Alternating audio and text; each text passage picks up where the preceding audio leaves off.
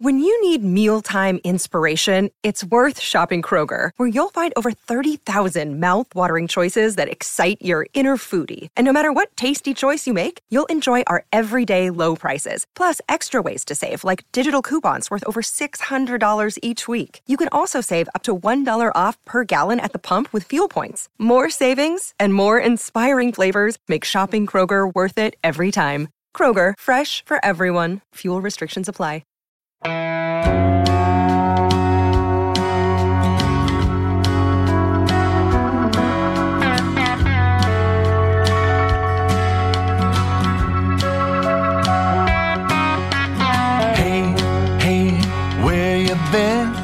Buckeye Talk is about to begin. Hey, hey, hey, come on in.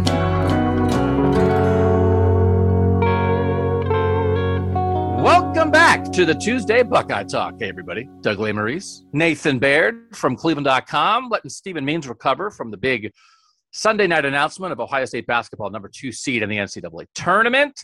We'll get into basketball more later this week. We actually have some good stuff planned for the big Wednesday pod. We'll make our final four picks. We'll go through our bracket. Nathan, Stephen, and I will go through our whole bracket because even if you're not a basketball fan or a huge basketball fan, who doesn't love a bracket, Nathan? I mean, like that, I separate that there is how your level of interest in college basketball, but that's separate from a lot of people's interest in the bracket. So we can go through, ah, I think, you know, this 11 seed is going to make the Sweet 16. And to some degree, Nathan, people get swept up in that stuff. Absolutely. I mean, the people who uh, are like us or like big sports fans who think they're going to run their their office pool and just crush everybody with their intimate knowledge of college basketball, and then they end up losing out to the person that just picked based on how much they like the mascots of, of every school or the colors or whatever and they just get emotionally devastated every spring. I feel like that's just part of like an, an annual piece of american culture. So we like culture. Buckeye talk. So we'll do that. Uh, but on this one we're going to do in football. We're doing should ohio state consider a two quarterback system this fall that nathan has written a really interesting piece at cleveland.com go read that cleveland.com slash osu and then we'll get into a little bit of what I teased on the on the weekend podcast about the uh, Woody Hayes Bob Knight thing that I thought was more interesting in the moment. The further I get away from it, I'm not as interested. So we'll do that a little bit in the second half, but also on the Big Wednesday podcast for our tech subscribers, and this is a reason to get in. Now on the tech subscription, we're starting another bracket, following in the footsteps of our chain restaurant bracket. We're starting gas station snacks. I don't know if it'll be 32 or 64. I'm also open to like 48 with some sort of level of play in games and some first round buys. Depending on the, the, the suggestions that we get, they are pouring in from our tech subscribers. So I will create the, the regions, I will make the matchups, and we will do a bracket reveal of gas station snacks on the big Wednesday pod. So it will be bracket focused. We also have spring football coming around the corner, so we have more Jack Miller, CJ Stroud, CJ McCord quarterback stuff coming later in the week, and we have we're going to talk to Ryan Day. We're supposed to talk to Ryan Day on Wednesday. We'll have pod stuff on that. Spring football starts Friday. We're supposed to have interviews after their first practice on Friday. We'll have pod stuff on that. So Nathan, we're going back and forth a little bit. Basketball, football, gas station snacks, which I think is the right mix that we're looking for on Buckeye Talk. I think this is the essence of Buckeye Talk, really. Like this week, it's it's it's basketball because it's at this juncture, right? It's because we have football to. starting. yeah. Well, but not just because we have to, uh, they're because they're very good, and they're they've they, especially the way they played last last week, getting to the Big Ten championship game, and and then spring football starting, and then all the drama that is kind of still hanging out there for that, and then obviously like you know combos versus um, pork rinds. Whatever. Yeah. Yeah. So that's what we'll do. I will say we have a new thing with our tech subscription, and you can be part of it. 14 day free trial at 614 350 3315. And we'll get to a two quarterback system for Ohio State here in a moment. We have a new thing with our tech subscription where we can send out focused texts on certain topics, and you can opt in on whether you want that subject matter or not everybody who signs up for our text wants football, but we have had a great debate over time about how much do people want basketball or not. And this new system that the overseers who created this tech service have now developed is perfect for us because everybody who subscribes to Buckeye Talk Text is an Ohio State football fan. That's the definition of it. Many people are Ohio State basketball fans, but some are not, or some are, but not to the point where they want texts about it in their phone. But now, if you want it, we've opened that up. Steven can go crazy a little bit, like we do with football games. Steven's going to be all over this stuff in Indianapolis this week. So if you really want basketball, you're going to get even more. And Nathan, I, I thought it was good. More than half of our tech subscribers opted into the basketball text, which gave us some sense. I think we struggle at times with, well, what is the level of basketball interest? It is certainly below football, but how far below? Is it 20% of Ohio State football fans want basketball stuff? Is it 85% of Ohio State football fans want basketball stuff? Nathan, in this way, it feels like it's about 50 or 60% which I think is pretty good. Well, I mean, you said we were having a little text thread, and like immediately we got a pretty big number, right? I mean, just within a yeah. few minutes of you putting that out, it was a pretty big percentage of our our audience, and I, I thought that was interesting. I do wonder, like the way that that team played last week, and we're obviously going to get in depth into basketball, but like making that run, you know, knocking off Michigan, getting to the Big Ten tournament championship game, taking that game to overtime. Like, I, I, wonder if that like maybe helped even build that interest a little bit more. Maybe there's some people who believe in this team more than they were a, a week ago when they were on a four game losing streak heading into the end of the regular season. So, interesting team to watch here in in the coming weeks. And uh, Stevens can do a good job bringing you guys information. The, the the thing about Ohio State basketball is there is like maybe you're not as interested in like, oh, this guy's shooting 29% from three point range in his last six games, and he needs to shoot better for the offense to work. But there are a lot of Ohio State who have pride in it, right? You want them to win because they're wearing scarlet and gray. And if you are an Ohio State fan, if you went to Ohio State, if you grew up with Ohio State, if you've just over your life become a fan of Ohio State, you end up with some pride in that. So, like right now, it's like even if you don't, you maybe can't name you know the nine man rotation for the basketball team but it's like i want them to win and i want them i want to know about how they're doing. So this is a good time. We, are hitting you hard with the tech subscription stuff here at the top which we don't normally do. It's just like a perfect time and we've lost some people but this is a time for us i think to gain some people you send a text to 614-350-3315 you get a 14 day free trial and over the next 14 days you're going to get a, a big heaping of Ohio State basketball in the NCAA tournament, and you're going to get a big heaping of spring football starting. Plus, we're doing a snack bracket only for texters. So, like this, it's free. And like, so try it. And then if you like it, it's four bucks. If they make, get to the final four, you'd have to pay. You pay four bucks for them to get to the final four. It'll take you through the spring game. And then if you want to bail again, you can bail. So it's easy to bail. I don't know if that's a thing you should say about a product. It's easy to get out of you sign up for four bucks a month, and if you're done, you just type stop. We don't try to trick you. We don't want to keep you by tricking you. We want to keep you because you like it. But if you want out, you want out, that's fine. So you just type stop and you're out and you stop getting charged if you sign up. So I couldn't I couldn't encourage any more than that. 614-350-3315. There's a lot going on. It is worth the money, especially because it's free. Buckeye Talk, just like this podcast. This podcast is always worth it because it costs you nothing. Although some would say being forced to listen to me rant, there is a cost to that, Nathan. Maybe not a monetary cost. Are you, you don't say. but a cost deep down inside your soul. That guy's tearing me apart. All right, let's talk quarterbacks. You, Nathan Baird, want Ohio State to rotate snaps.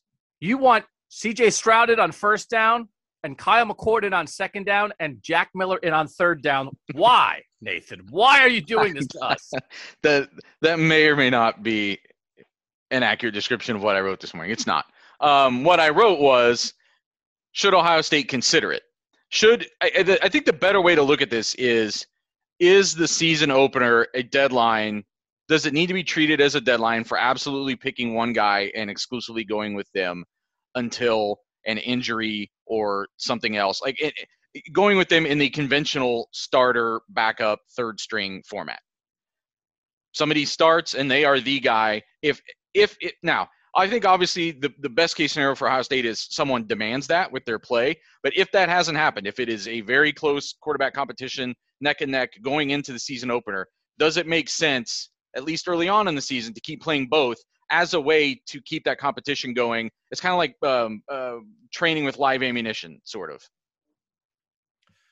So the point of that would be that you haven't figured it out in spring football and in preseason camp in August.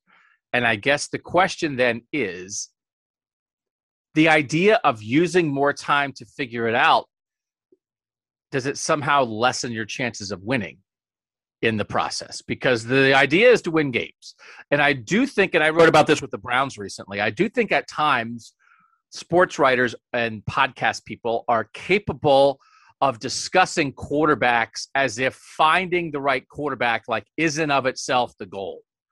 Like the goal here is to find a great quarterback. It's like no the goal is to win every game, and you are assuming that good quarterback play is really important for that. But that's two different things. And so I think it's possible that yes, your your analogy, yes, live games will help you find the best quarterback. It's the best way to make that decision. But if it makes you lose the game in the process, what's the point of making the best decision at quarterback? Do you think it could be detrimental to the team if they go with that approach of continuing the competition in the games. Certainly, I think there's there. Are, I think there are pros and cons to the concept. Um, I think I laid them out in the piece. But I all right. Well, let's the, let's just use your own structure then. Let's use your own structure.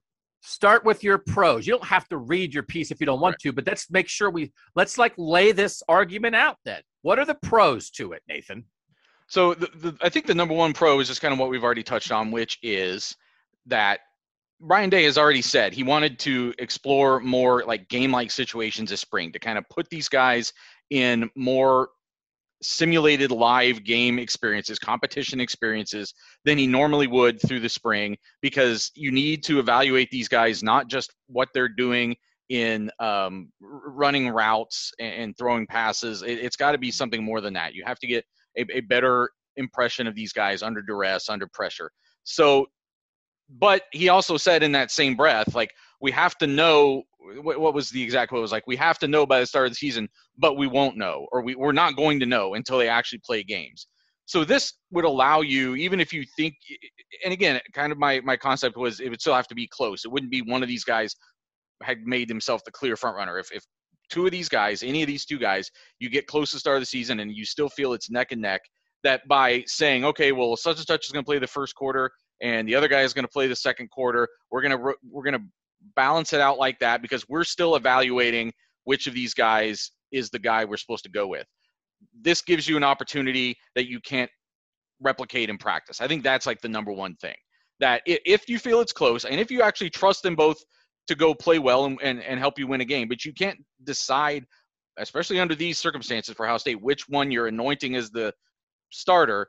This gives you a chance to keep that going.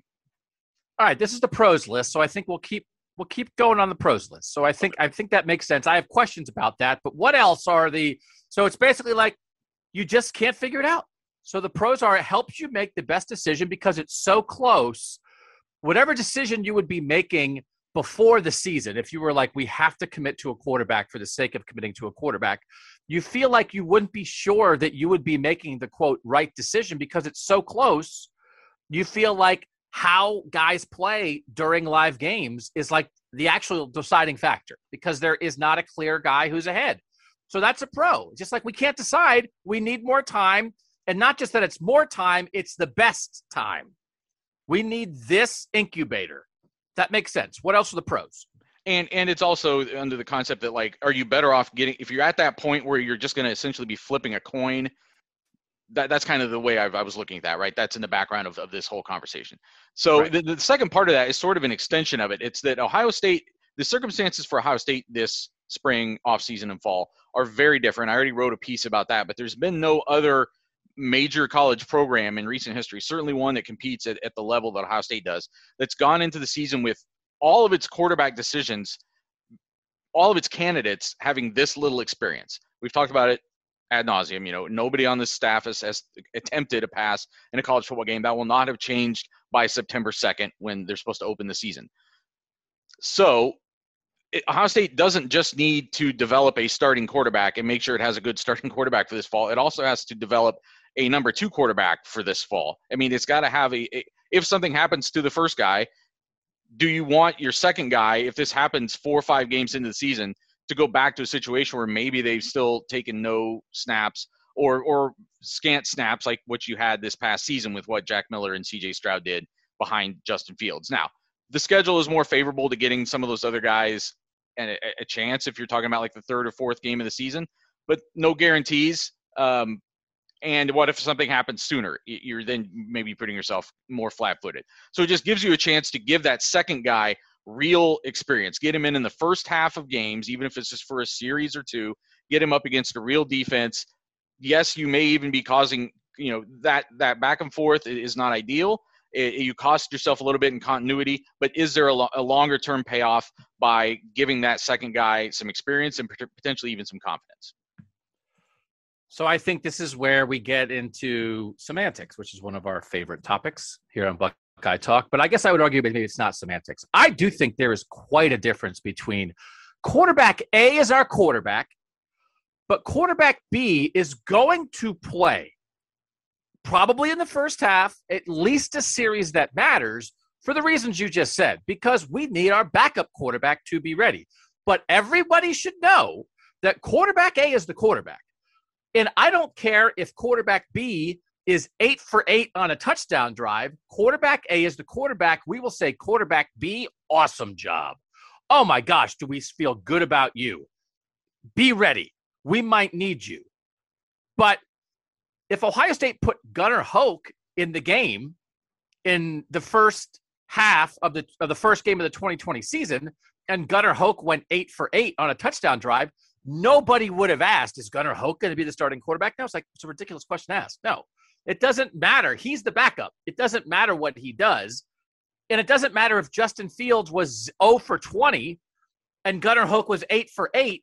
Justin Fields was going to start week two, right? There's no question about that. There's a way to get the backup quarterback that experience without it being a two quarterback system and without without it being a competition. So if your pro is get a second guy snaps because that's important, I do think there's a way to do it without it being a two quarterback system. And again, maybe that's semantics, but I think it's certainly an important difference in how Ryan Day would present it to the world and I and I tried to write it that way that I think that there's we, when we when people say two quarterback systems, I think they think of kind of what you were saying before, like oh, are they switching off every series? Are they rotating snaps? Like they think of it as like this equal timeshare where you've made no commitment. And I think you can still have something that qualifies as a two quarterback system in its own way that isn't like that. I think what you just described is still a two quarterback system in a way.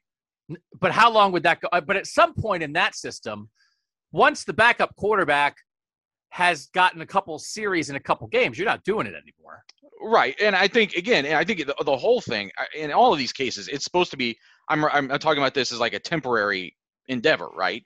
Well, uh, let me say this. If you, if Ohio State does that, if Ohio State names quarterback A as the starter and quarterback B plays a series in the first half and a series in the second half and looks pretty good, maybe even looks better than quarterback A. If, if you wrote a, a story at Cleveland.com that said two quarterback system leads Ohio State to victory, I would argue against that headline. I would argue against that description.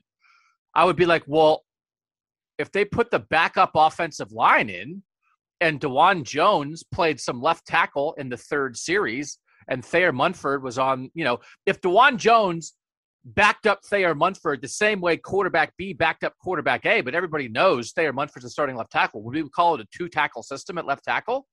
Like if Ryan Day establishes this guy's the starter, then I don't care, honestly, how much the second guy plays. It's not a two quarterback system, it's the backup quarterback getting some work. But I think that description matters. I see what you're saying, and again, I think this is where we don't want to derail this with with semantics.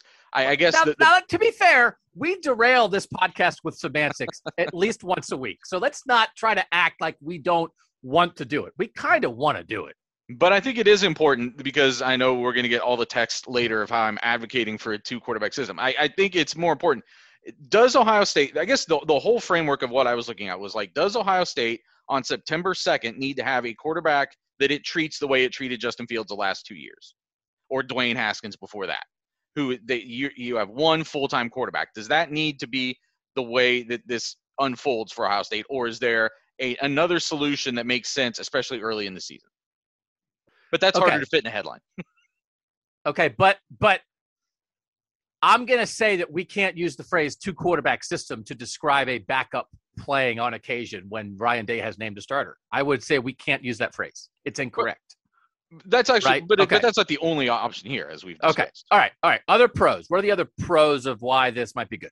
I mean, I think those are the, are the the two far and away pros. And the other pro would be, and it doesn't really apply to Ohio State, I don't think. I mean, we haven't seen these guys play at Ohio State yet, other than what we saw last year from C.J. Stroud and Jack Miller. But there's obviously been situations where um, there's a very different style between the two quarterbacks, or you get a quarterback who's much more of a running quarterback and one quarterback who's much more throwing quarterback, and you have packages just for that quarterback, similar to what even what Justin Fields did at Georgia. But I don't think that's going to apply from what we know about these Ohio State quarterbacks. I don't think that necessarily applies. Okay. I know what you're saying there. Right. That it's a change up. It's a change up to maximize the different skills of the quarterbacks involved and keep a defense on its heels. And typically, over time, that has meant the starting quarterback is less of a run threat and the quarterback coming in is more of a run threat. And that's the wrinkle. Whether you run some zone read with the backup quarterback, whether it's almost like a wildcat kind of thing where you're snapping to that quarterback and letting him barrel into the line. Very seldom is it that like you have a dual threat quarterback who can run and the backup is like a drop back guy. And you're like, we're gonna put the drop back guy in as a wrinkle to have him throw the ball 50 yards down the field a couple of times. Like that's, that's not how it works. It's a No. run for teams that are unable to use the quarterback as a run threat normally. That's what it is. That's what Justin Fields was at Georgia. And it's like off it's often unfair to the backup quarterback to the wrinkle quarterback because you end up treating him like a runner when it's like Justin Fields is like, dude, I can throw it better than the starter.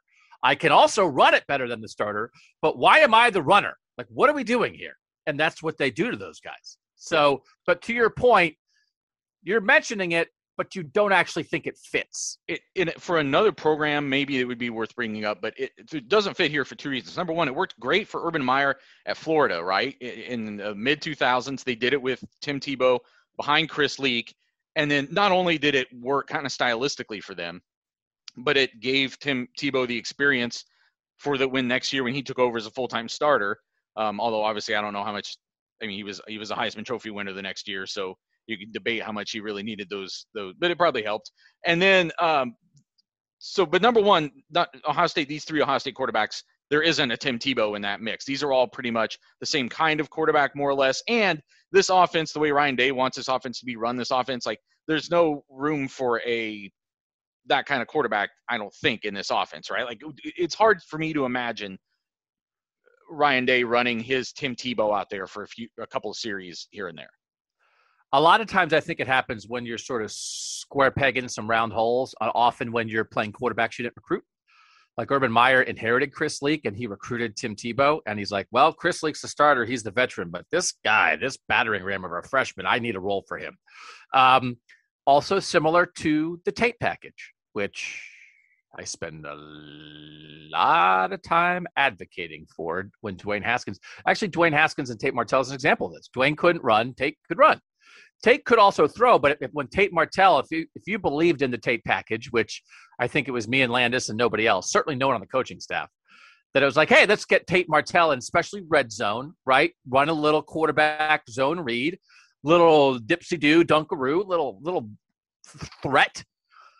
You know, that's that's what that was. But that was also like, well, listen, it's like that's not really Ryan Day's thing, but like, you know, not that Dwayne didn't fit Ryan, but it's like, well, Tate's here. I don't know that Tate. I mean, Tate clearly Ryan Day wouldn't have picked Tate because as soon as it was Tate's time, Ryan Day went and grabbed Justin Fields instead. So Ryan Day didn't want to play Tate Martell full time basis.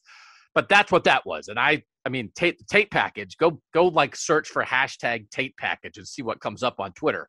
But again, that's not this. Dwayne Haskins and Tate Martell was two very different kinds of quarterbacks. We do not believe there is that kind of stark difference between CJ McCord, CJ, uh, Kyle McCord, CJ Stroud, and Jack Miller. How many times You've only I done it might twice call so some. I might call somebody McStroud. Jack McStroud might just be my shorthand for this quarterback battle. Um, all right, We'll come back with the cons and what might guide Ohio State away from something like this. Next on Buckeye Talk.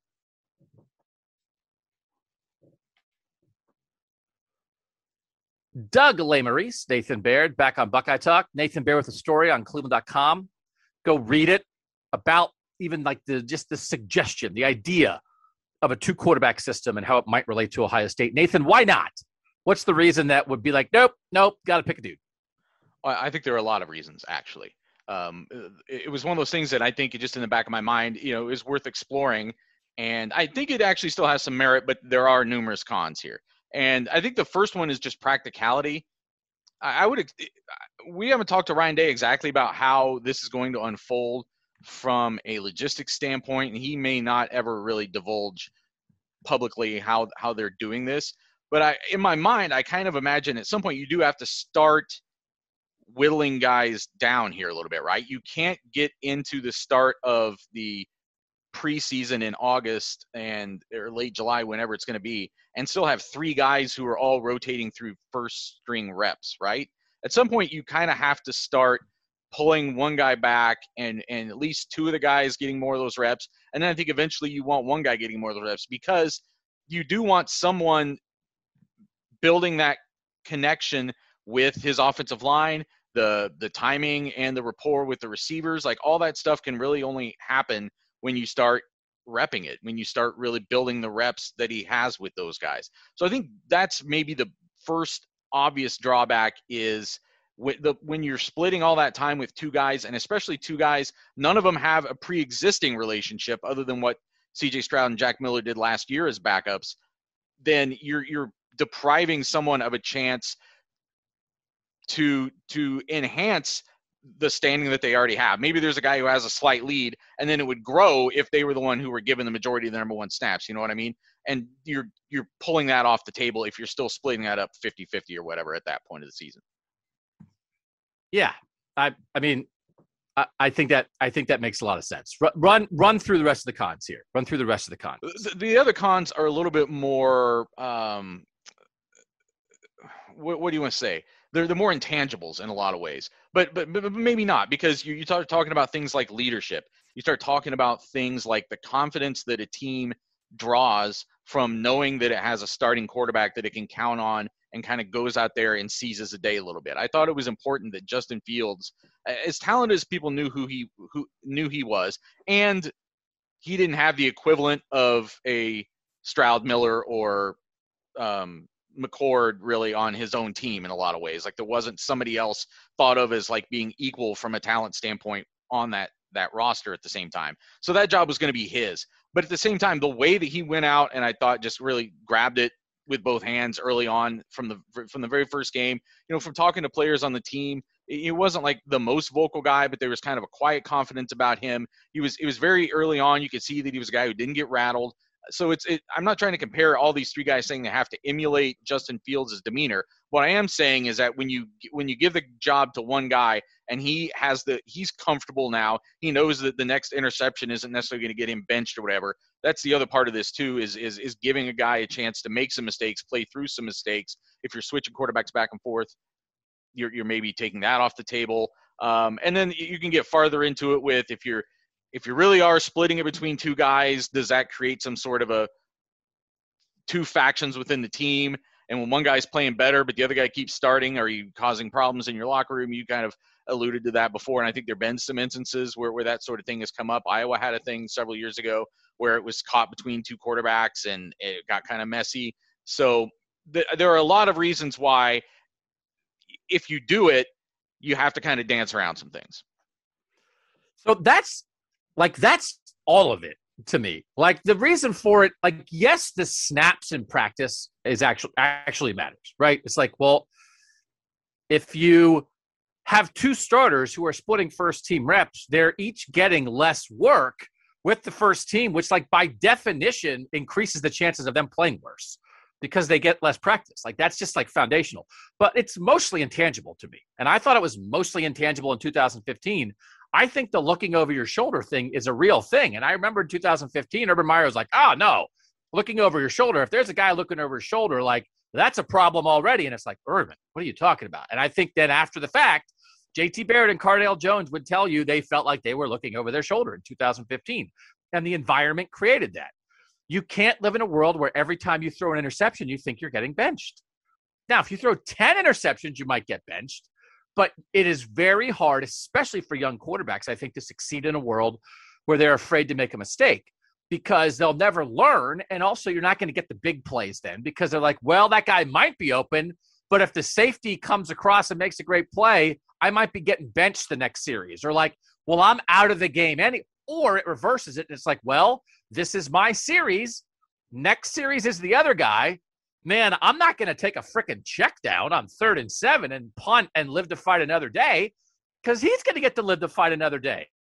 So we're going to punt and set up field position for the other guy to get a short touchdown drive.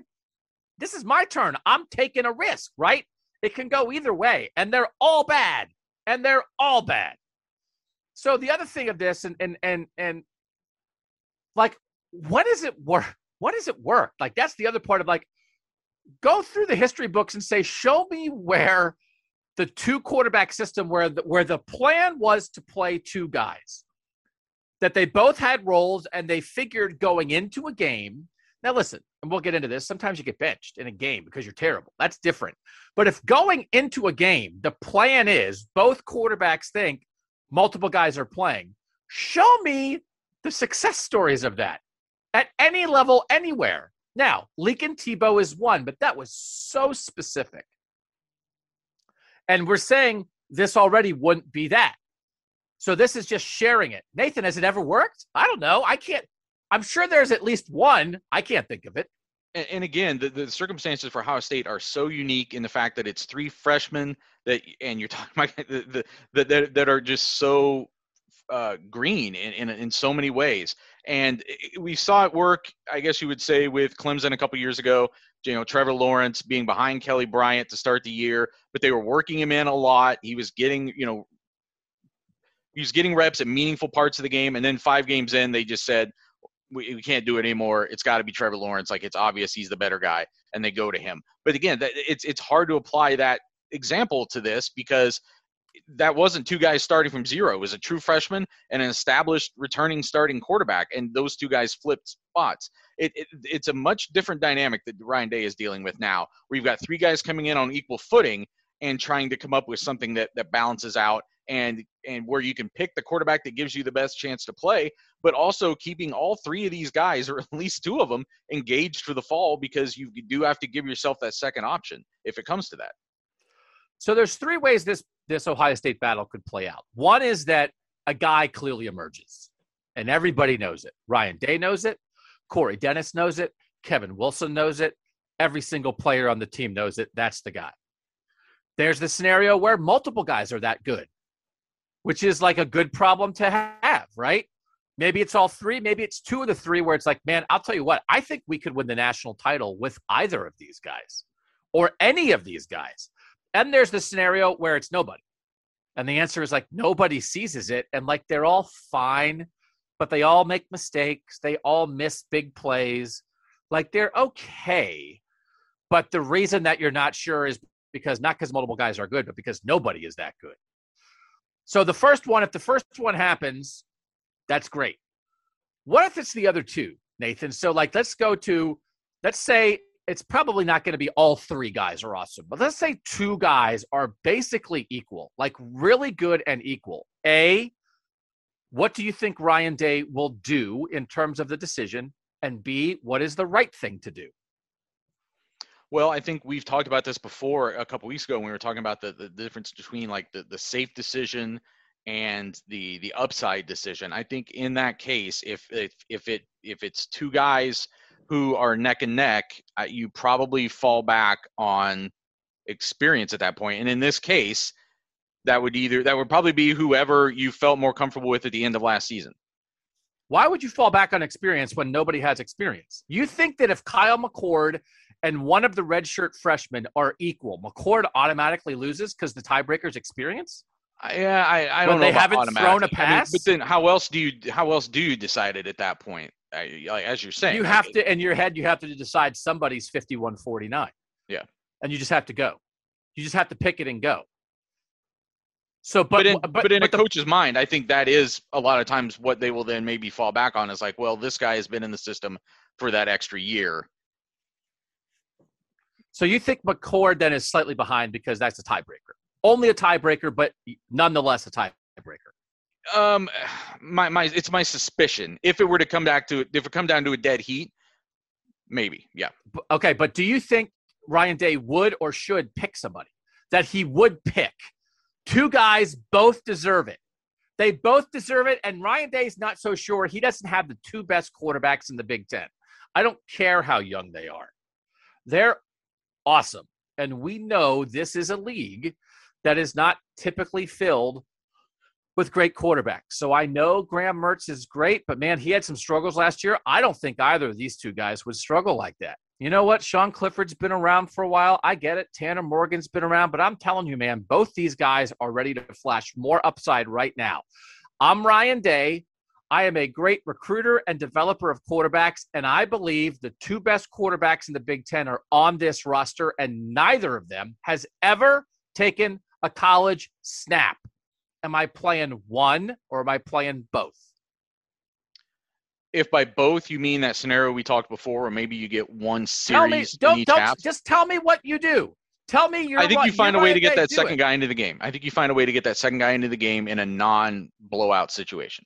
in a non-blowout situation. But is it clear that that the guy is the But I think you also name a starter. Yes. you name a starter and you make it clear this guy's a starter, but this guy's going to play Yes. Because this guy's going to be ready. We have full faith in both. This guy's a starter. This guy's going to play, and he knows if we need him, he has to be ready. Yes. But the starter should not be looking over his shoulder because we have the utmost confidence in him. And we will expect him and want him to take the field knowing that every single person associated with this program, including the other two quarterbacks in the competition with him, are 100% behind him. Buckeye faithful, get behind this guy. He's our starting, starting quarterback.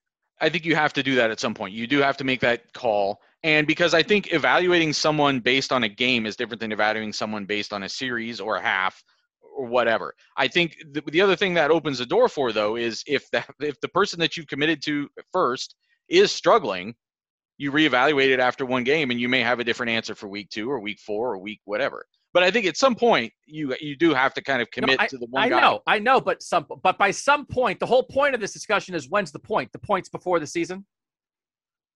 Yeah, I, they have to name a start. They have. I mean, you, you're naming a starter for week one. Absolutely, yeah. You think they must name a starter for week one? That's where we're landing on this. That it cannot be a true two quarterback system for week one. Correct. Okay. What if? And I don't. Think, I don't think they want that. I don't think. I mean, you know what I mean. Like, I think they're going to do everything they can to avoid that. As But- every, but I mean, it's not up to them. does. I mean, it's up to them a little bit in how they split snaps, but if everybody balls out, it's not up to them because you can't hide it. You can't hide it from the team. If it's like, well, this guy's taking first team snaps, but this guy is taking second team snaps, but every time he takes second team snaps, he makes great reads and rips throws. It's like everybody sees it, right? But so it's a tough call, but you've got to make the tough call. All right. Nobody seizes it. And you're like, my God, I'm frankly, I would never say it. I'm a little disappointed. I really like these guys. I think they're good players. I think the competition got to all of them. Maybe now, as we're here, like 10 days before the season starts, maybe I somehow screwed this up. Maybe I didn't set up the competition in the right way because they're all in their own heads. We tried to split snaps fairly, but clearly they none of them have developed along the way to the level of being like a sure thing Big Ten starter. And I'm not sure we have a top five quarterback in the Big Ten the way these guys are playing right now. What do you do? Do you name a starter? Do you do the same thing? Or is that a different scenario? And you say, I'll tell you what, and do you put it on them? Do you say something like, listen, these are three talented young men. We believe in them. None of them have seized the job. The job is there to be seized. We're going to continue. We're going to focus on winning first. Somebody has to take the first snap. We we are we believe in all of our quarterbacks, but we don't have one starting quarterback right now. So I don't know exactly what we're going to do, but all three of them, or even if you decide it's between these two guys, they both need to be ready. I'm going to play them however they need to be played to win the game. And if and when somebody seizes it, we will reevaluate. But nobody has seized it to this point. So this is what we're going to do. Or would you just take the best of the bunch, cross your fingers, and name somebody and believe that by committing to him, you will raise the level of that guy who so far within the competition has not played all that well? I, well, I definitely don't think they're going to get to the start of the season and kind of put their palms up and say because I, I mean even if that's the truth, I don't think they're going to admit that they got to this point and hadn't developed someone who could be the starting quarterback. You don't think that there's a window? There's that's not a good coaching move. If nobody seizes it, to say nobody seized it, we believe in all of them. The job continues to be open. Go prove you're our starting well, quarterback. But they're going to say they believe in all of them regardless. No, I know. You know what I mean? But, but you could you could say nobody won the job. We're going to play them and, and keep working it out. You couldn't say that. I, I think that's where you get into a tricky spot where, again, so much of the confidence that a team has, I think, emulates from the quarterback. And if if your team doesn't know which among three guys is going to quarterback them on a given Saturday, I think or say it's tough. two, or say it's two. So so it's two. But there's but nobody won it. So you're saying, but two, I think nobody, you can sell. Two, I think you can sell easier, and I think okay, that goes back two. to what we were saying. You before. always seize on the most vague thing and I say, "Well, a huge difference." Okay, so it's two then. I'm telling you, nobody wins it. What do they do? I do think they act like somebody won it, even though nobody did? I think that's where you can you can legitimately say the competition's still going on, and we're gonna we're gonna evaluate these guys through play, and maybe that is where it is more of a timeshare. Maybe that's where more like so and so is going to start and he's going to play the first quarter, and then this guy's going to play the second quarter. I think you can say that, but you can't say that indefinitely. I'm, we're just saying, but to start the year, would you maybe do that against Minnesota? Maybe, but that's the tricky part of this schedule, right? That in a lot of years, maybe you would open against Miami of Ohio or Akron or whoever in that first game, and you don't get that this year. You you're at Minnesota and you're home against Oregon, and that makes it tougher to have things kind of in in a in, in purgatory as you start your season. It is hard. I do think you have to avoid looking over the shoulder if you can. If you feel like nobody wins it and and you can't, then then you hope that looking over the shoulder somehow inspires these guys because nobody managed to win it when nobody was looking. Maybe somebody will win it when a hundred thousand people are looking. I don't know, but nobody's won it so far. Now I do I think guess, they're. Go ahead. Oh, sorry, but I was going to say, I, I guess the, the, looking over your shoulder thing. I mean, it, it's a wide open competition right now, right? I mean, so there's already there are already some stakes every day these guys go out there and do drills and do practices if you have one bad day it doesn't kill you if you have a bad week you probably set yourself back at this stage right that's called a competition uh, there's right. no so, there's no such thing as looking over your shoulder in practice I'm talking about in games. Right, but that's what I'm saying. But then I think when you get into games, I think that dynamic can still if you got two guys that are head to head and you tell them going in like, "Hey, we are still evaluating you. We're taking that evaluation to the next stage." Which is we, we believe that both of you can win, but we need to see if someone separates in this in, in as we play these games. I think you can sell that within the team. But you're not sell. I mean, in the minds of the quarterbacks, they are looking over their shoulders. If you don't name a starter every snap a quarterback takes, he's looking over his shoulder because he thinks that play could make a break, whether he he's plays again or not. So, but you would have to decide, well, that's worth it. Like I, I realize that, but there's no, I just can't, I can't live in a world where coaches act like that's not true or don't acknowledge that. Right. And say, well, you know, there's competition at every spot every day. There's, no, it's like, it's not the same. It's not the same. I don't, I don't. So, so here's, but here's the other thing. Here's the other thing you have to be on alert for. And I do think 2015 is instructive in this debate because, like in 2018, they had the Dwayne Haskins Joe, Joe Burrow competition. In the spring, they decided and somebody left. In 2015, they had it in the spring. They had it in the fall. They didn't. They did decide in the end, but they acted like they decided. Uh, again, for some reason, Urban played it out in a way that like it was like, who's taking the field for the first snap against Virginia Tech? You weren't supposed to know. The team knew. The quarterbacks knew. The fans didn't know. Whatever. So Cardale Jones plays plays pretty well, I thought, against Virginia Tech on that Monday night Monday night opener. They avenge the loss from the year before. They're the defending national champs. They play on Labor Day night, prime time. They're the big game. Cardale plays pretty well. Braxton drops the spin move. Everybody gets excited. They come back on a short week against Hawaii. They play on a Monday night. That's weird. They come back and play the next Saturday. They play on a Monday night on the road and come back and play on Saturday. Like it's crazy. Nobody's going to be that good. in that scenario, right? I mean, like it's just that's a hard world to live in.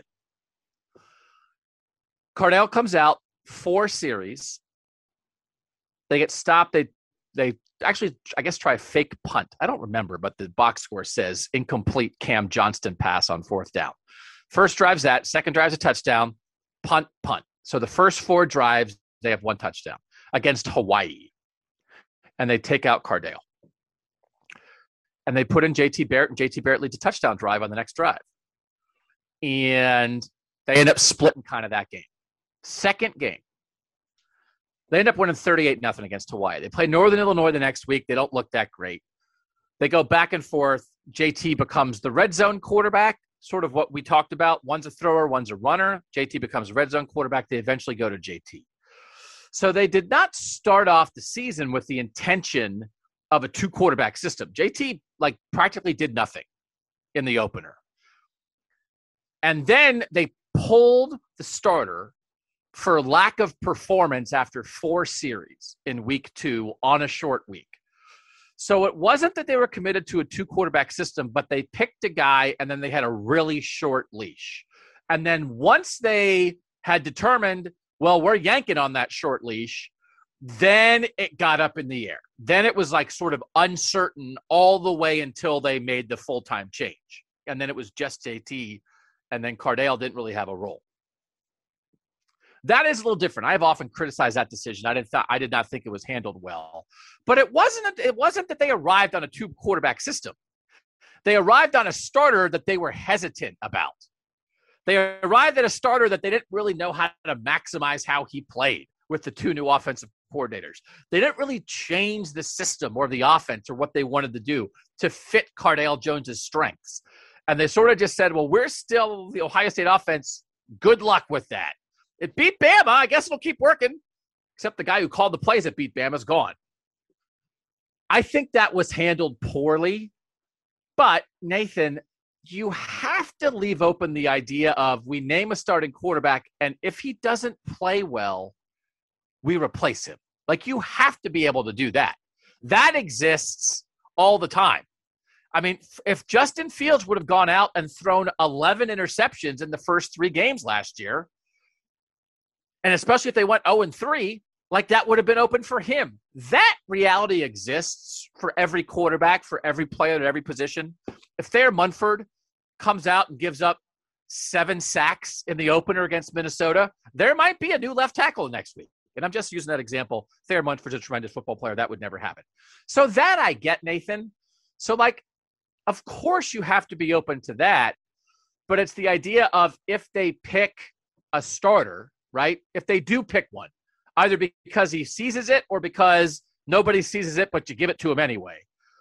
Now we're in a leash discussion. And so, what is your evaluation on especially with all young quarterbacks, none of whom have played before. And it might not even be about the quarterback. It might be like Ryan Day, you picked the wrong guy. Right? They're all trying their best, but practice tricked you. And especially if you're in a window, because I do think the, the scenario you're presenting where the second guy plays, if I had to bet what's going to happen, I would bet it's they name a starter and they say the second guy's going to play and he does play. Just for all the reasons we outlined especially if the second guy looks good and the first guy looks bad. What's the leash like in your mind? You know, I think it would have to be kind of a disaster in week one before before you make a switch that quick.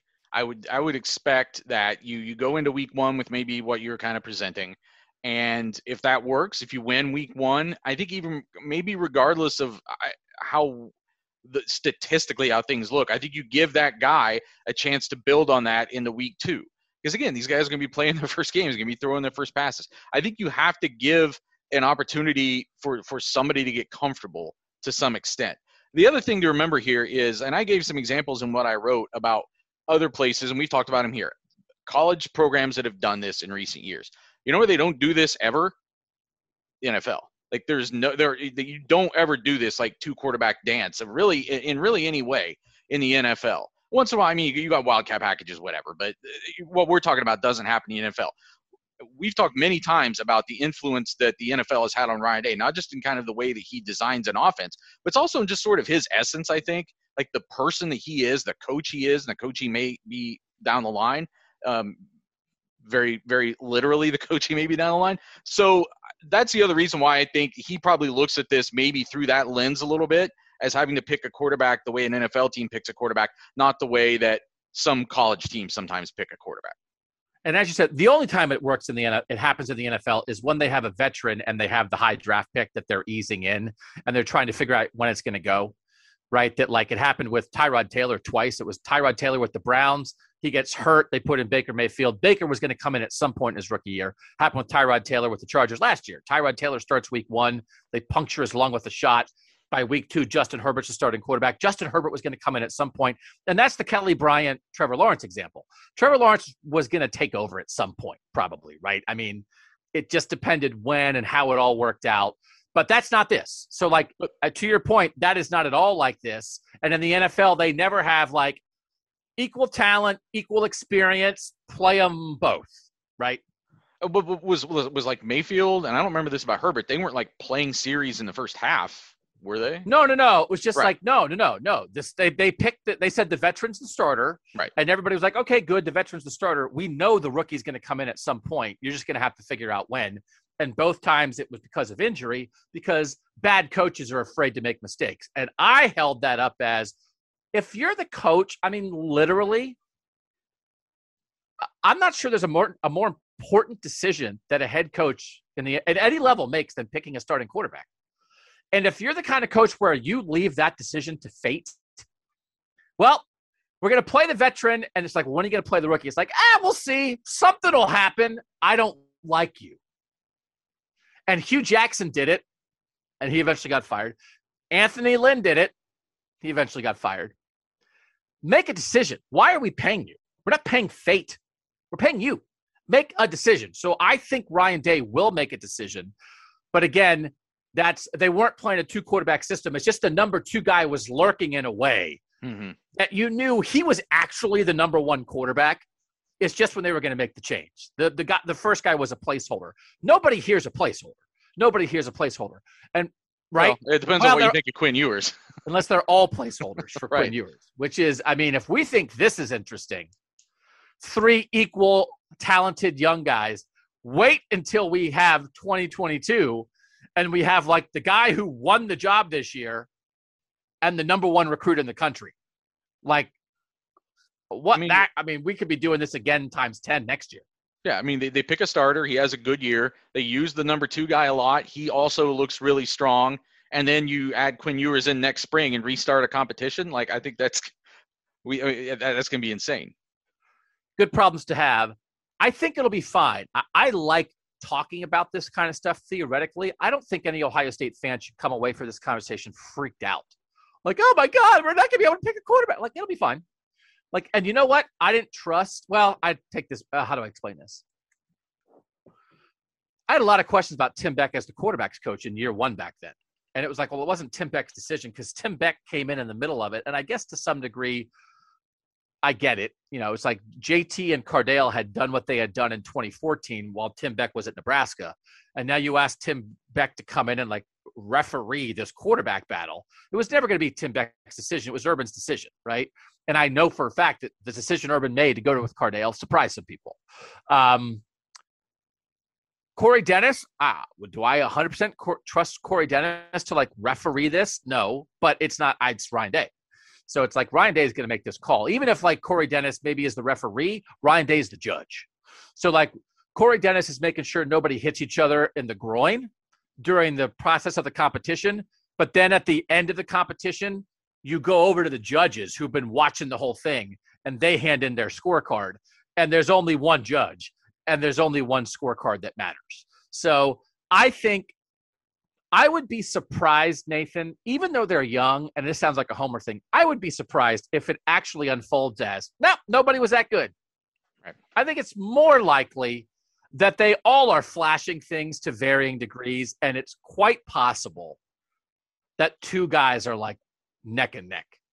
And Ryan Day is going to have to make a really tough call. That would be my guess.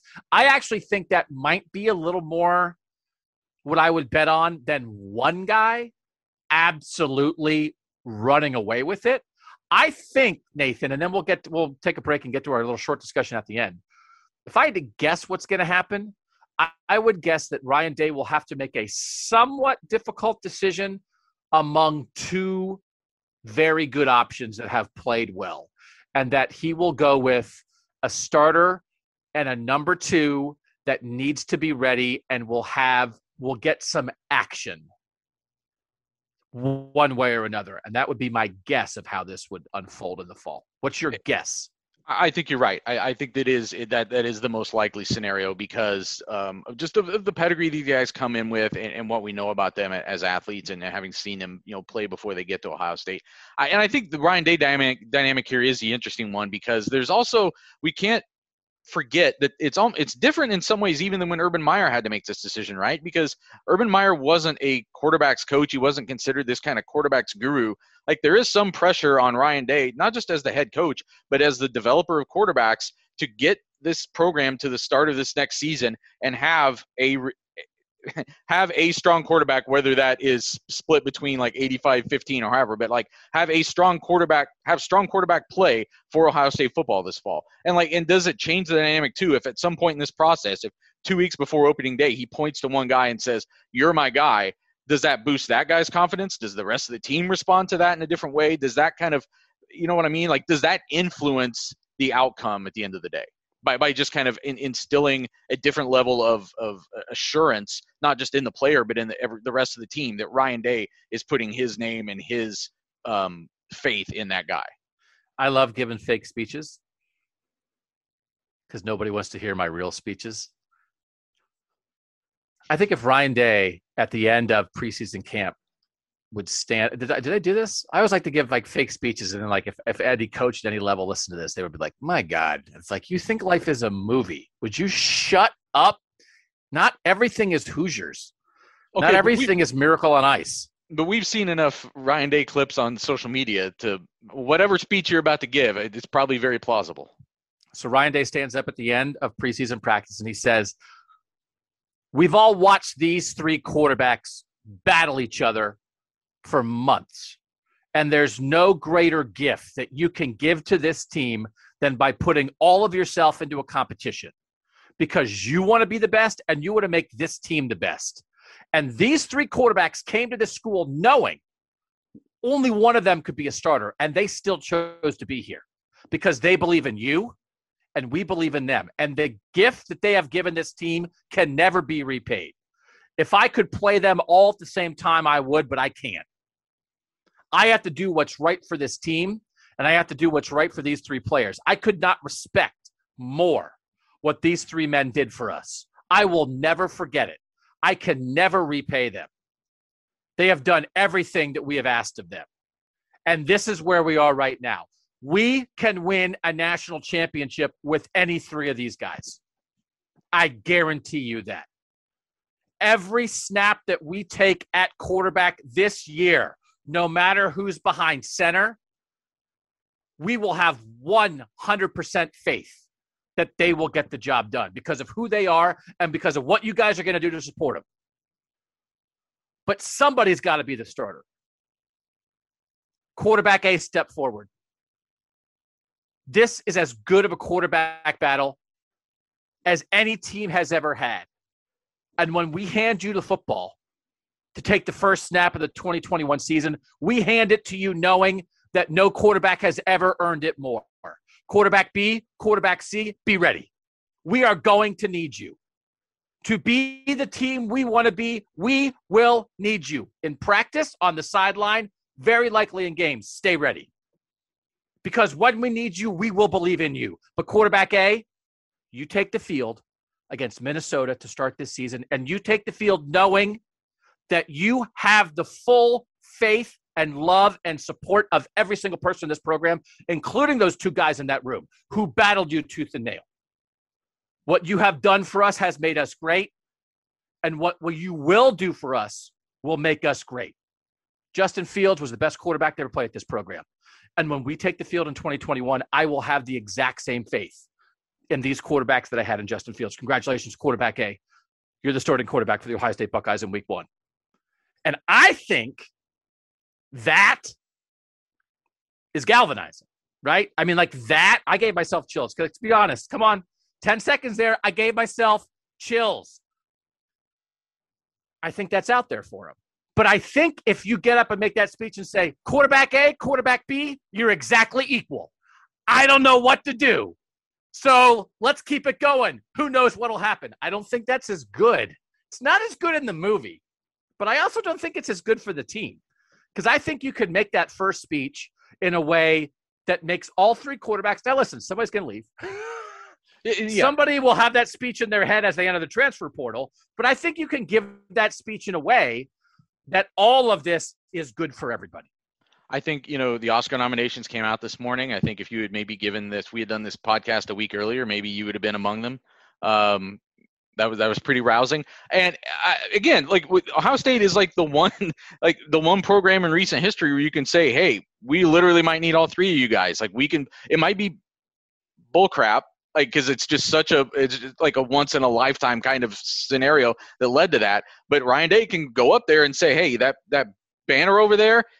You know who won that? The third string quarterback. Like he can literally go over there and say that in a way that no other quarterback in the or no other coach in the country could do that. So I, I, I really am curious. Um, I, I'm, I'm really more than who wins the job because someone's going to win the job. Someone's going to be the starter on week one. So that that is going to happen.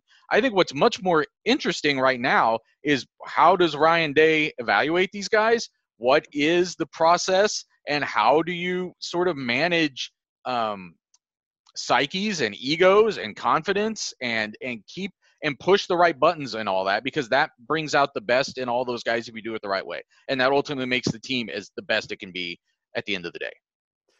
And I also think, by the way, if I had to envision how it turns out, is they name a starter, they name a number two who they tell be ready and played great, and number three leaves.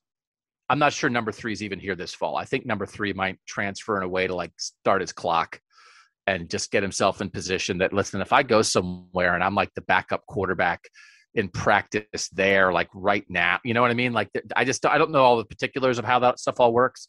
I'm not sure they even last through the fall because i don't know i'm not sure what would be in it for them. Because like you might get down to the third quarterback but also quinn ewers is coming so now it's like maybe they stick around and maybe they work and practice and develop and like good for them if they do.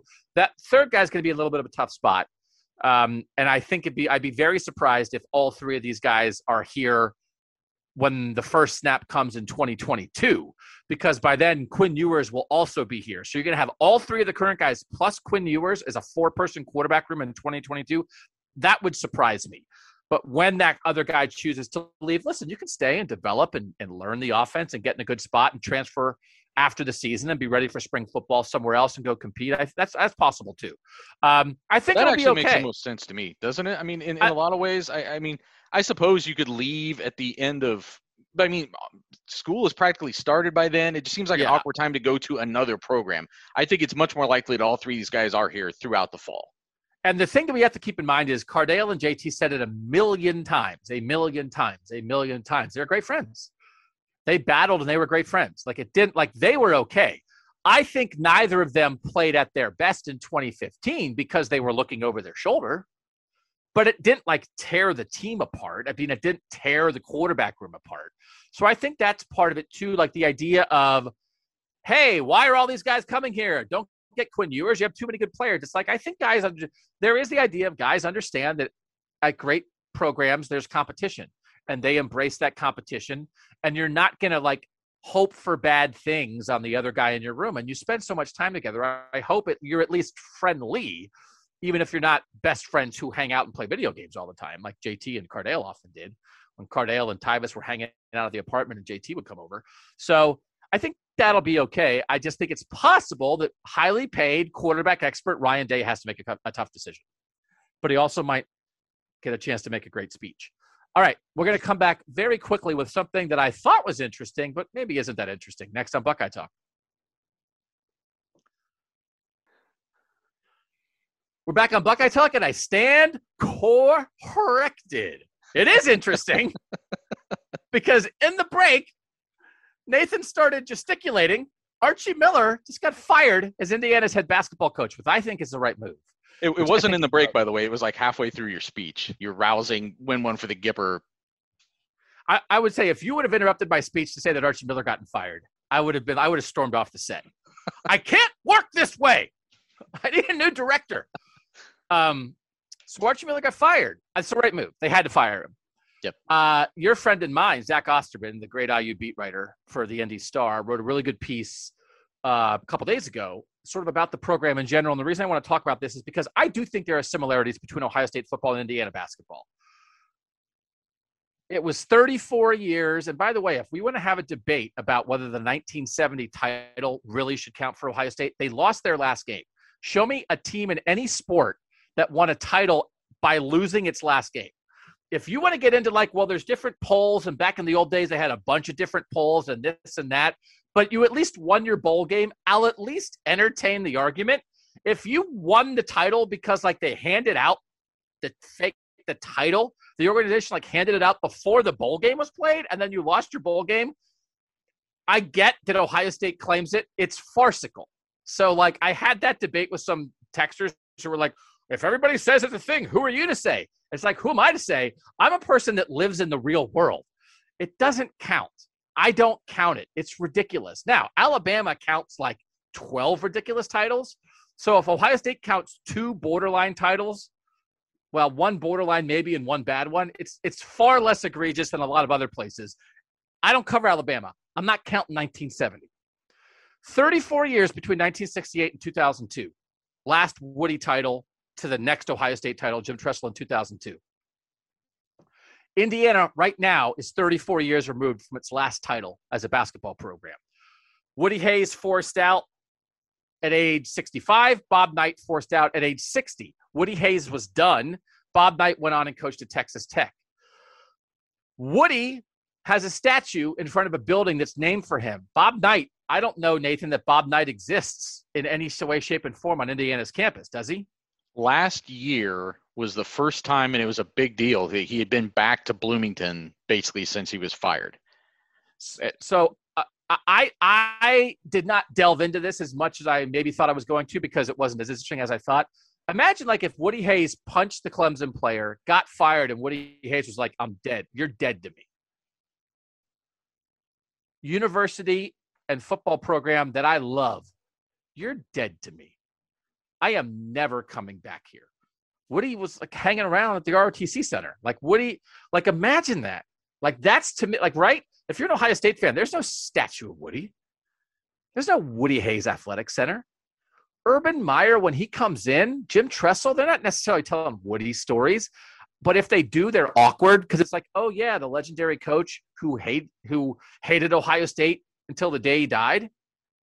How weird would that be? I think there's a lingering effect on programs. Um, I think I think that matters. And so I think, but yet Ohio State was in the wilderness for a while after Woody. So as much as like criticism is like Indiana basketball isn't what it used to be. It's been 34 years since their title. Ohio State was at that same point, right? Ohio State was in that wilderness. That they were not what they once were. So I, I'm intrigued by that comparison, Nathan. And I do think, as much as Ohio State fans right now would believe we're Ohio State, we at cleveland.com wrote a series several years ago about how they're indestructible. They didn't fall off the deep end, and Coop had a lot of great players and had great records, but always lost the game that you couldn't lose. And they were sort of like in the national title mix in a way that Indiana hasn't been, but they still weren't what they used to be, right? I mean, they weren't. If you said under Earle Bruce and under John Cooper, was Ohio State as good as it used to be under Woody? Like the answer to that is no. Right? Earle because he was 9 and 3 Earle Coop because he couldn't beat Michigan. But you weren't as good. And none of them won national titles. So like that's indisputable. That's where the comparison is. Is Indiana basketball since Knight left have they been as good? Mike Davis did get to a national title game, which Earle Bruce never did. Mike Davis, who took over for Bob Knight. But Mike Davis to Kelvin Sampson to Tom Crean to Archie Miller. Have they been as good? No. So there, I think, is a comparison. So, Nathan, the idea that what if Woody Hayes had done to Ohio State what Bob Knight did to Indiana? And I think it's fair to say that Bob Knight did that to Indiana. I get it. He was mad, but I, I think it's inexcusable the way he's behaved. I think it's inexcusable the way Bob Knight has behaved much of his career. He won, but and, and I know before I ask the question, our friend Todd Jones, longtime Columbus Dispatch writer, tremendous, tremendous writer, now works for Ohio State in the Alumni Magazine, has started a podcast um, where he interviews sports writers and he has them tell old stories. I think he has two episodes so far. I would high, highly recommend it to anybody who wants to check that out. Um, let me get you the name for it. But and on the first episode, he had Bob Hunter, the longtime uh, dispatch columnist, on. And Bob Hunter was telling a story of when Bob Knight was back visiting Ohio State. And he said, like, ah, like they, Bob Hunter and another guy and, and Bob Knight went to lunch. And Bob Knight was like, oh, let's go see the old man. It's called Press Box Access, the Todd Jones podcast. Let's go see the old man. So Bob Hunter, this other sports writer, and Bob Knight go and visit Woody you know, after Woody's, I don't know if Bob, Woody's still coaching or not, but like they're sitting in the room and Woody's telling old military stories. Like Bob Knight and Woody had a relationship. Like Bob Knight knows that he shares a lot of similarities with Woody, but Woody in the end, I think, just handled it in a different way that he was able to maintain the relationship with Ohio State. And Ohio State can look back on Woody with pride and view the end as a one time thing and still tell Woody stories and still embrace the full Woody Hayes experience in a way that Indiana can't do. And I would imagine, Nathan, to some degree, that's been harmful to Indiana, but imagine it for Ohio State. Like, what would it be like if, like, every time anybody at Ohio State talked about Woody, it was like, oh, yeah, Woody Hayes. He was a great coach here, but man, he hated Ohio State after he got fired. Well, but I mean, it's not just Woody Hayes too. I mean, you could even take it to, to Jim Tressel. I mean, I feel like at Ohio State, even when guys leave on quote unquote bad terms, it doesn't it doesn't linger the same way for whatever reason. And and but I think that actually reflects more on Bob Knight. I think that reflects more on just how poisoned he was and the way that he chose to kind of treat that situation. I mean, as someone who grew up in the footprint of the Big Ten and, and, and stayed up um, on nights watching basketball games, uh, Illinois basketball games with my dad, um, I, I, always grew up with a very um, you, you had you had a reverence for for Bob Knight, but also just that realization that he was at, at his essence kind of a bully, and I, I, but but he was still like so synonymous with that program. Like you thought of you know you think of IU basketball as like this national blue chip program, and then Bob Knight was the face of that program, and to to have that disassociation for a long time in addition to all the other things that have gone wrong with Indiana basketball for the past 20 years, I think has really lingered in, in that city and, and on that school. And it, it would be, it is hard to really fathom like having a, having two, three decades of excellence in your football program that just sort of vanish even though the person yeah. is still alive or was at the time because we're talking about two different time frames here a little bit but you know it, to, to have that person just completely shun the, the, the program that he was so synonymous with and was so much the, the face of for so long is, is hard to fathom. And, and I, it, it's interesting to kind of, of, of look at what has happened at Indiana basketball in the past 20 years through that lens and, and, and see some, some ways that that has maybe all kind of played into that. Um, it's funny because like Bob Knight, Bob Knight has a much better relationship with Ohio State than he does with Indiana. You know, one of the very last things, and I've thought about this, and we did we did our little pandemic review at the end of the the podcast of the weekend podcast. But the last the last thing I did before the pandemic was I went to one of my daughter's middle school concerts, and I was at the concert, and I was like, man, I don't know about this. And we had the podcast. That was one of the last things we did. But the last thing I covered was the game, the Ohio State basketball game last year, where they honored the 1960 Ohio State basketball championship team, and Bob Knight was there. And I have thought a lot since then about how we had a lot of old basketball players at that game, and it was right before stuff popped with coronavirus. And I'm just so thankful that like that was not a super spreader event where there were a lot of really vulnerable older guys at that game. And Knight Knight, you know, Knight's getting up there. He didn't look like himself at that game. He was, you can tell he's slowing down, right? But he came like he came to Ohio State. He won't go to Indiana and do that stuff, but he came to Ohio State. So so the issue I I have through this comparison have come to another level of appreciation for Jim Tressel because yes, on one hand, and there were texters who pushed back on this comparison and said, listen, John Cooper was collecting talent in a way that Tom Crean and Kelvin Sampson weren't in this era at Ohio State. Because I said the comparison is you lose a legend, you replace him with an assistant. Mike Davis was an actual Knight assistant. I think was there for six years. Earle Bruce is a former Woody assistant, comes back for nine years, but you kind of keep it in house.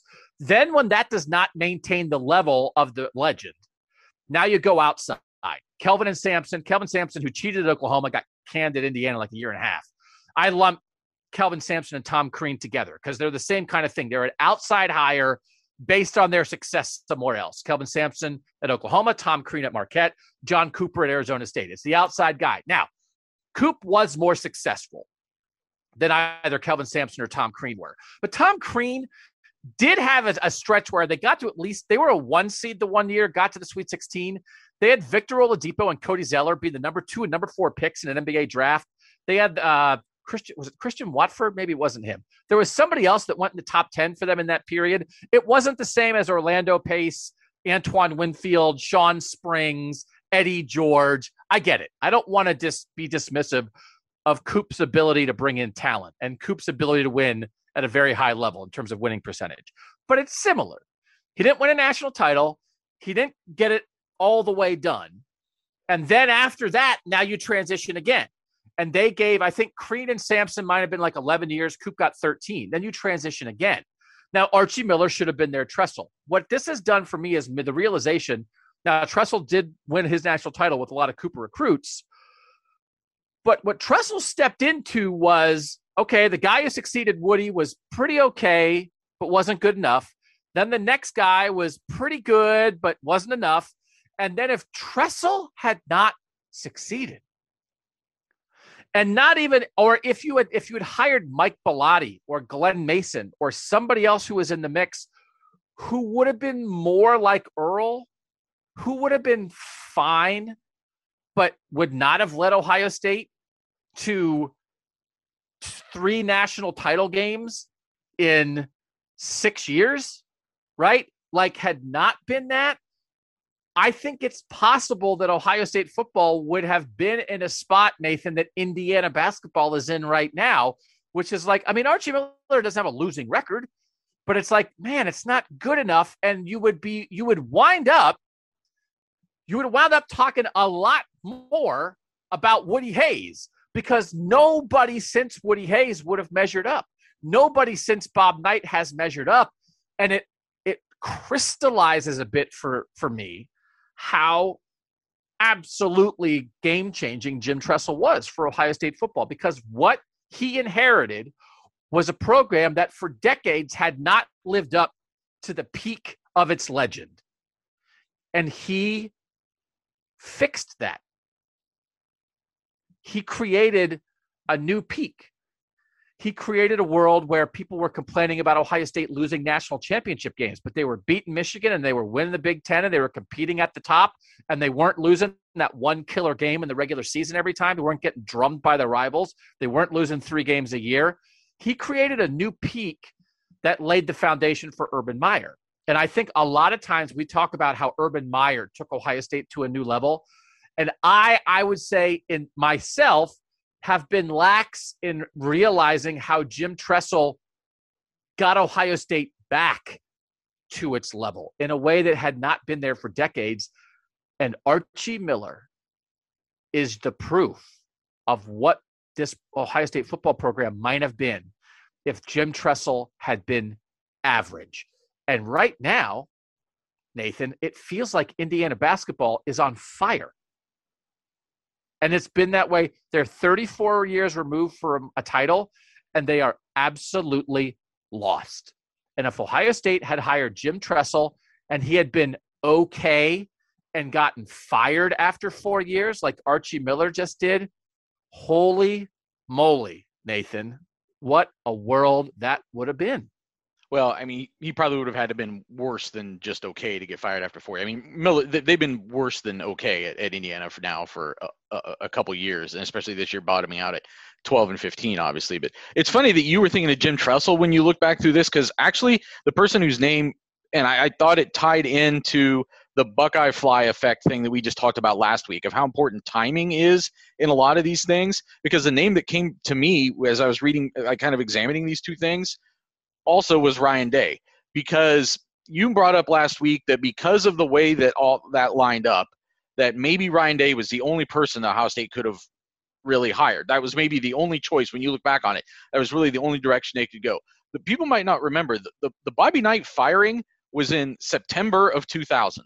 So like right on the cusp of starting a season. So at that point, you have no choice but to pick an assistant, right?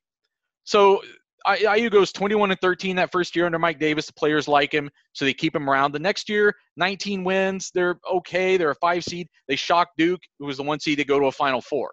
But and so then they give Mike Davis like a six-year extension.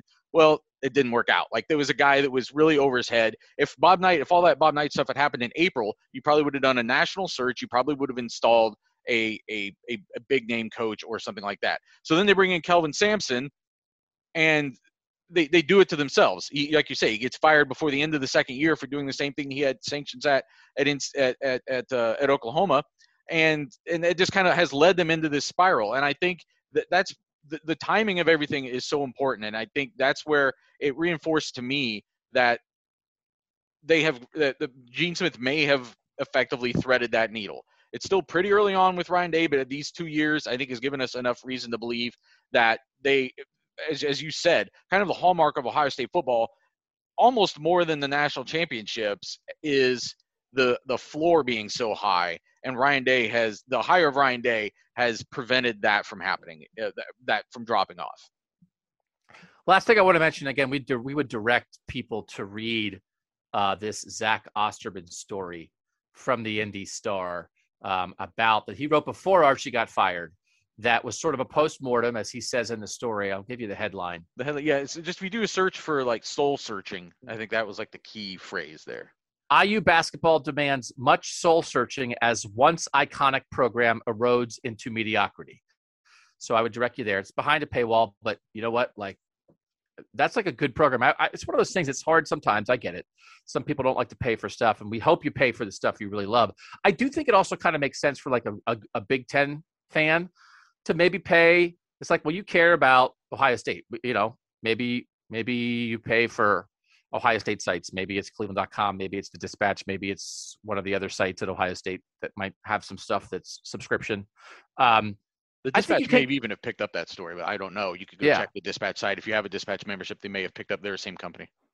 But and you may, you know, but it also sometimes makes sense. It's like, you know what? Keep tabs on Michigan, you know, a couple bucks a month, keep tabs on Penn State, keep tabs on what's going on with the programs in the state of Indiana. Could be some value there. But what Zach wrote was one of these things that smart sports writers write, which is like, it's not the coach. Or it's not just the coach. It's the, there's something fundamental here. And the thing that he um, said is basically like they're stale. They're stuck in the past. He's talking about the student tickets are on the rafters, move the students down to the court, like a lot of other Big Ten programs do.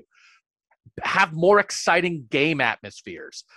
Do more on social media. You know, like he even mentioned the, the Indiana football program has put stuff out on Tom Allen, Allen locker room speeches and post game stuff and whatever that's given like Tom Allen and Indiana football some juice and in a, in a way that he says Indiana basketball doesn't have. And I didn't realize that, but it's like you guys all know it. You guys have listened to this, have seen the Tom Allen stuff, and it makes you feel like, man, I might go play for Tom Allen. Have you ever seen Archie Miller stuff? So he's talking about a fundamental reset of bringing the program into the modern era, and I found that interesting. I didn't maybe realize that Indiana basketball trailed in that stuff, but I do think at times, actually, actually, I was going to say I think we can be dismissive of it. I actually don't think we are. I don't know that anybody is.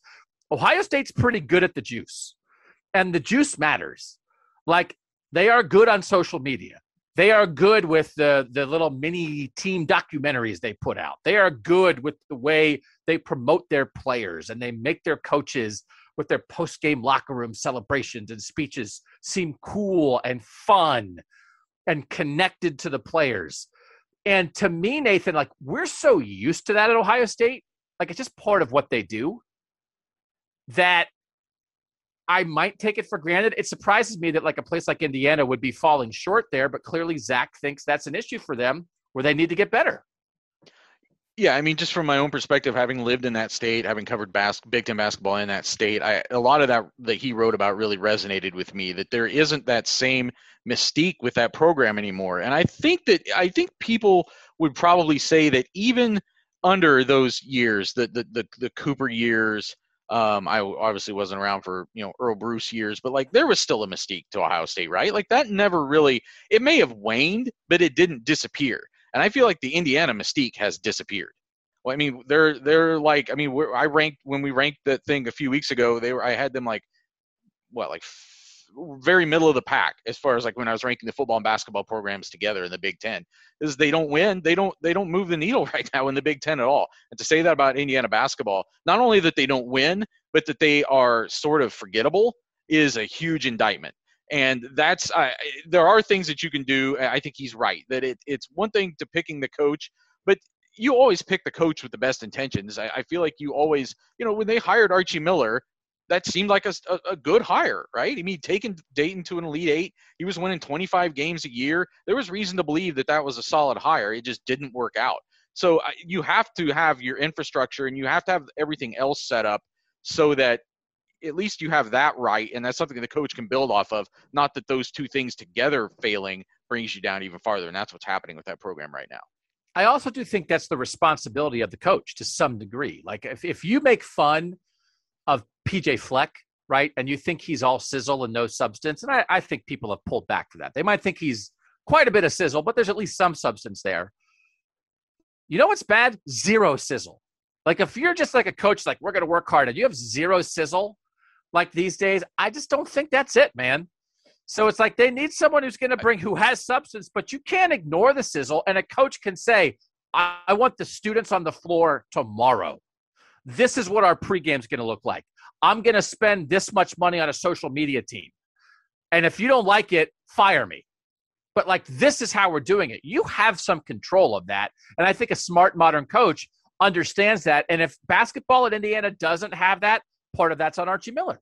And I think if you're a smart modern coach, even if they are old school and they are not built that way, I think they need to recognize how important that is and put the ops guy or the whoever in place that will care about that and will go get it done, who does recognize that and who doesn't have to coach the team. Like the guy who's like, listen, I'm a basketball junkie. I'm an X's and O's guy. I want to recruit and I want to develop. That's all I want to worry about. But I think you know what you're talking about in this other realm social media, outreach, marketing, whatever, uh, facilities, and you're my guy who's going to go take care of all that. I think that's what a smart modern coach does because I think they can't really get bogged down too much of it in themselves. You know, Ryan Day can't be thinking about that stuff too much himself, but he's got those guys behind the scenes who clearly do know what they're doing, men and women behind the scenes who can take care of that. Yeah, you could just think is it important or not? Is it a priority or not? Am I going to spend money on staff to do it? And am I going to be on people's butts about, hey, uh, what, what social media thing you doing this week, right? If you need to. You don't have to think about it, but you're a leader. You're the leader of the whole program. And that's not only on the AD. You can shape your program as how you want it to do. And I don't know that anybody's ever said it's a lack of resources at Indiana for Indiana basketball. That it's like, oh, well, uh, somebody wanted to hire a social media guy and they wouldn't let him. I, that's not that's not what the issue is in Indiana. It's that they're stuck. So um, they've got to get unstuck. But may, maybe it's a little less of a not horror story, but like warning, right? Maybe maybe it's it's maybe that Ohio State. It would have been harder maybe for Ohio State to head down that path maybe than I initially thought when I started making this comparison. I still don't think it's impossible. And I do think in a lot of ways people might say, no, well, Indiana basketball is more like Michigan football. Well, the issue is that in the past, they were like Ohio State football. Bo never won a national title. Bob Knight won three national titles, right? Like that's the thing. It's like what they were at their peak was not just like the best program in the Big Ten that went and lost bowl games or went and lost in the postseason. They were a national power. I mean, they were as good as anybody in the country. And now maybe you would argue, well, what's happened since Knight is more like what has happened with Michigan football since Bo right? That they've sort of lost the mystique in a way that Ohio State football maybe never lost the mystique along the way, even when they were falling short of the Woody on field standard. I think you made a good point with that, Nathan. I think some texters would push back on that to me. But I don't think what you can argue is that what Bo, not Bo, what Woody was as a as a coach at Ohio State at the most important sport in a state I mean, that's a direct comparison for states that share a border. Indi- basketball in Indiana is to football in Ohio. So, in that way, you were a championship national power at the sport that matters most for almost three decades for both of them. That's indisputable. And what's indisputable now is that Indiana has not recovered in the same way, although it's a reminder that Ohio State did take a little while Like I would take if I were Indiana, if I were the Indiana AD, I would take this comparison from the Indiana side of things and say, listen, Ohio State football once upon a time went 34 years between national titles, and they got it back. We can get it back too. We need to find our Jim Tressel or our Urban Meyer. We can't settle for these other guys who are okay but not good enough. And that's what they have to go get right now. They've got to go hire Scott Drew. Baylor's the one seed in Ohio State's bracket. It's the obvious hire. He's from Indiana. He didn't go to IU, but he's been at Baylor for almost 20 years now, which blows my mind 16 years or something. Winning at the highest level, you give him a billion dollars and you, and you have him come back and say, listen, by the way, you're not just coming back to X and O and to recruit. We are reshaping what Indiana basketball is. You have an unlimited budget. We're going to make it fun, cool, exciting, immersive. We're going to get the students involved. We're going to get people in this state to live and die with Indiana basketball again. You got to win, man. You got to win, brother. You got to win. But we're going all in, and you're the guy. They got to get Scott Drew, and that's why they had to fire Archie. They had to fire Archie because they can't let this linger because it's been 34 years. So what are you going to wait?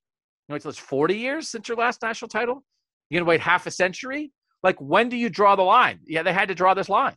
So as much as you said that this whole exercise kind of enlightened or further emphasized how important Tressel was, isn't this kind of now the Tressel Meyer juncture potentially for them? No, I still think it's the Tressel juncture because Tressel went to national title games. Tressel what Tressel broke the streak. They can't jump right to Urban Meyer. Now, if we're talking to like Urban Meyer sizzle or whatever, I get it. Well, I'm just and that Urban's a national winner the way the way Scott Drew Scott Drew might win the national title this year. I get that comparison, but I think for them, they're still at the here. Oh, maybe this is the point. They're still at the Tressel point, but maybe they're making a Meyer hire. Yeah, that that may be a better way to look at it. Yeah. But the other thing too is like, but Urban had Ohio connections. Tressel had Ohio connections. Clearly, Scott Drew has Ohio has right. Indiana connections. So I think that's important. But I get your point that maybe you know Tressel came from Youngstown State. That wasn't a national power. Urban came from Florida. Baylor now basketball is a national power. So I get your point. But the bottom line is they can't wait any longer to get it right. And like if you're hesitating, it's like at what point are you done? Like you know who used to be a national power in football? Army. Like they're never going to be it again, right? You know who it's not a, now I get it, but I mean like you can say, well, that's different. I mean, okay, all I'm telling you is in the 40s, Army was awesome at football and they're not anymore. So, I, I, I mean, Nebraska football. Nebraska football Nebraska's, is I think, here, actually the example I would use. Yeah, they may never get it back, but we also, I think, it's a little instructive to remember that 34 year time period for Ohio State, and that if you are a national power, it's not that you can't let yourself completely fall off the map, but if you are decades and decades in to not living up to your previous standard, I think Ohio State is a reason for you to keep believing. And I think Ohio State is a model to follow, right? Ohio State never fell off the map in football, and that's not what I intend intend to say. But somebody had to get them back to being a national championship team, and they got there. And now it's hard to imagine them ever being that not that again. Right? Can you imagine a 30-year stretch if I told you it's going to be 34 years between Ohio State's 2014 national title and their next national title? blow people's minds. What? What are you talking about? 34 years? That's what we're talking about. So I do think there's some hope. I think uh, it's more, it's less of an Indiana to Ohio State that Indiana maybe informs Ohio State less than I at first believed, but that Ohio State should inform Indiana's thinking, Nathan, as they go about this. Do you think, and we'll let you out of here because, you know, you covered basketball, college basketball in the state of Indiana for a long time. Do you think they can get it back? Do you think Indiana yes. can be a national power? Yeah, I think they can. But I also think that from some of the things that, that Zach was writing about, that leadership is important. You know, we, we mentioned last week that Ohio State was, it, it, they had to make the decision that they did with Ryan Day, partially because if you screw around with that, now all of a sudden you are uh, behind the A ball a little bit and you're, you're pressured into making bad decisions. And the administration at Ohio or at Indiana with their basketball hires twice in the last couple decades has been pressured into put had been leveraged into making the wrong decision. And I, I think if they, they're going through a, a, change in leadership there right now, actually the president is on his way out, so it's an interesting time for this to be happening. But they have a new AD, so it's a new guy making a hire for the first time. It's it's kind of fresh eyes on this situation. I'm intrigued by how he approaches this. I, I think this is where leadership is important. You have to make you have to hire people for the right reasons, and um, I, I, think that this this program can get it back. Um, talking about Indiana basketball, but I think that what Zach wrote was really smart because I think it is more than just changing the name on the head coach thing. I think they have to modernize that program a little bit the way Ohio State has, I think, while keeping up with tradition and and and like really kind of digging into its traditions in a lot of really important ways also modernize the program in other really important ways that's two podcasts in one to be honest we should have broken that up but, but we have so much to do the rest of this week with spring football around the corner nathan continues to write pieces on the site at cleveland.com slash osu that's breaking down by position everything going on with Ohio State football. A couple questions about each position group going into spring. We're expecting to talk to Ryan Day before spring practice officially begins on Friday. We're expecting to talk with people after they had the first spring practice on Friday. Steven is going to be covering the heck out of the NCAA tournament. The Buckeyes play their first game at 3 p.m. on Friday in Mackey Arena, Nathan Baird's old stomping grounds at Purdue against number 15 Oral Roberts. Uh, we'll have previews on that. Again, it's a great time to be listening to Buckeye Talk. When's it not? It's a great time to be reading cleveland.com slash OSU and a great time to try the text 614 350 3315. We'll have Steven back on the podcast soon. For Nathan, I'm Doug. And that was Buckeye Talk.